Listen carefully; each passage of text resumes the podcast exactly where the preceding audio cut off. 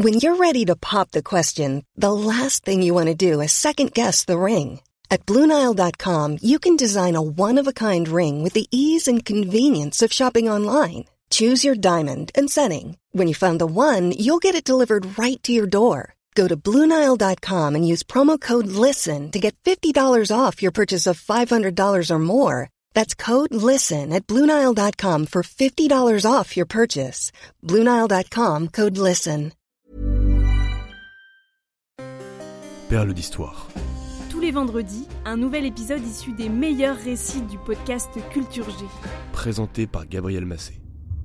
Le récit que je vais vous raconter aujourd'hui est exceptionnel. C'est l'histoire de la plus grande opération de faux monnayage de l'histoire.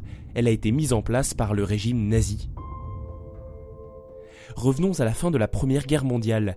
L'Allemagne est ruinée, la planche à billets tourne à plein régime, et le pays traverse une période d'hyperinflation, c'est-à-dire que la quantité de billets dans le pays augmente et que les produits coûtent de plus en plus cher. L'image est connue, on dit qu'il fallait une brouette de billets pour acheter une baguette de pain.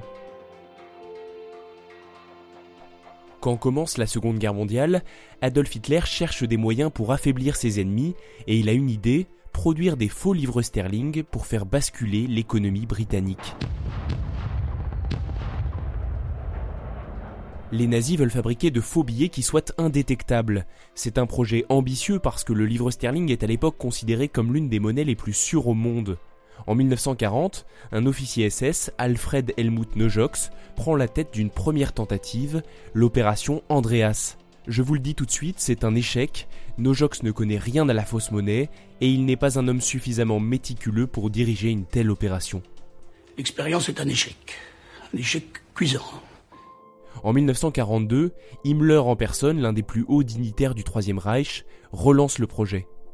Il nomme à sa tête l'officier SS Bernhard Krüger, c'est le début de l'opération Bernhardt.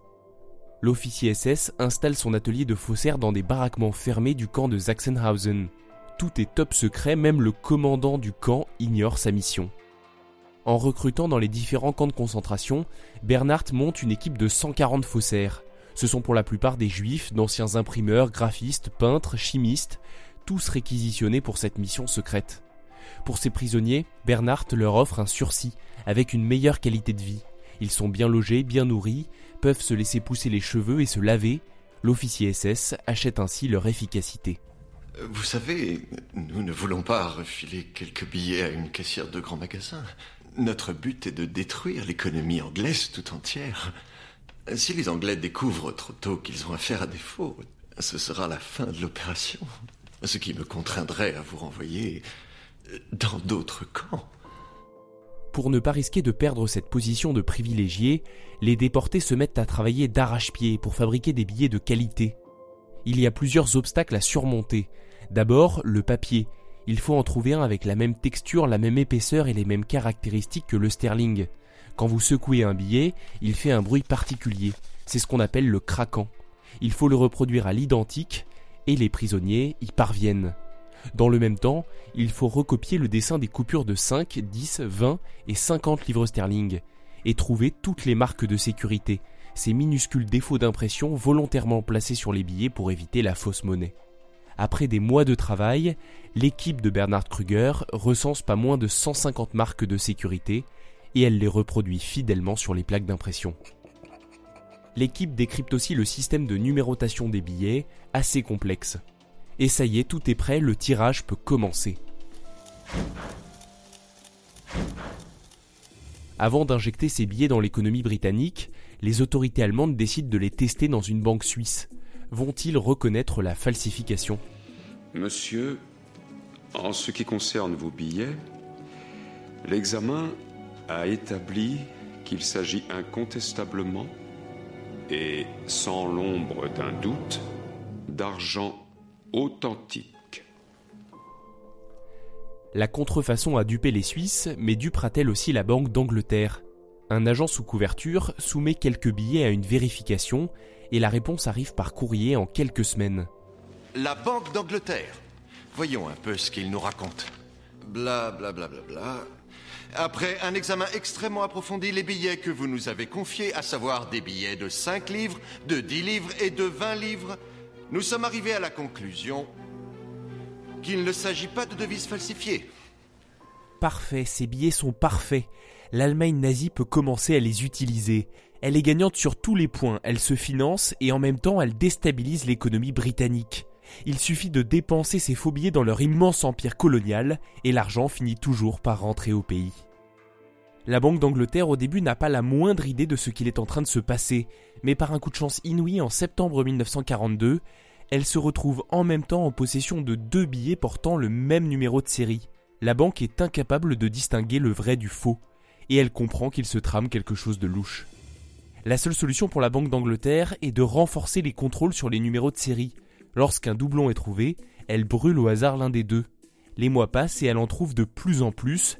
Cette histoire commence même à inquiéter le gouvernement britannique. Et à juste titre parce qu'en 1944, un billet sur 20 qui circule en Angleterre est un faux.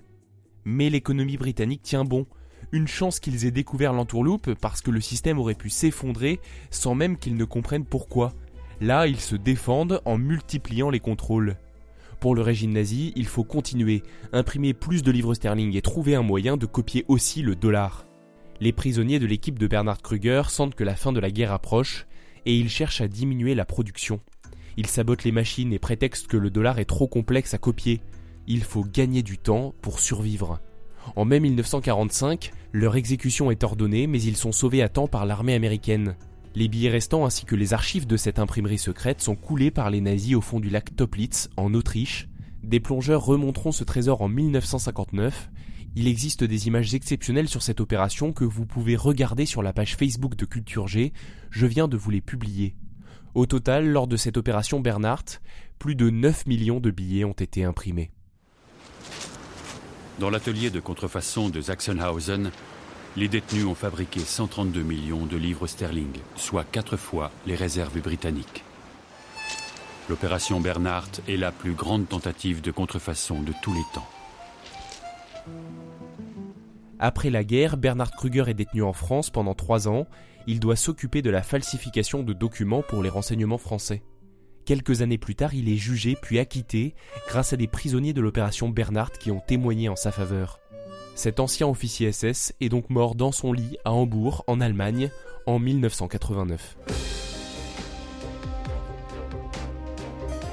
Merci d'avoir écouté cet épisode, le fruit d'un long travail de recherche et d'écriture. Je me suis notamment appuyé sur le film Les Faussaires sorti en 2007 et dont vous avez entendu quelques extraits. J'espère que ce sujet vous a intéressé. Surtout si c'est le cas, abonnez-vous et partagez ce podcast autour de vous. Bonne journée.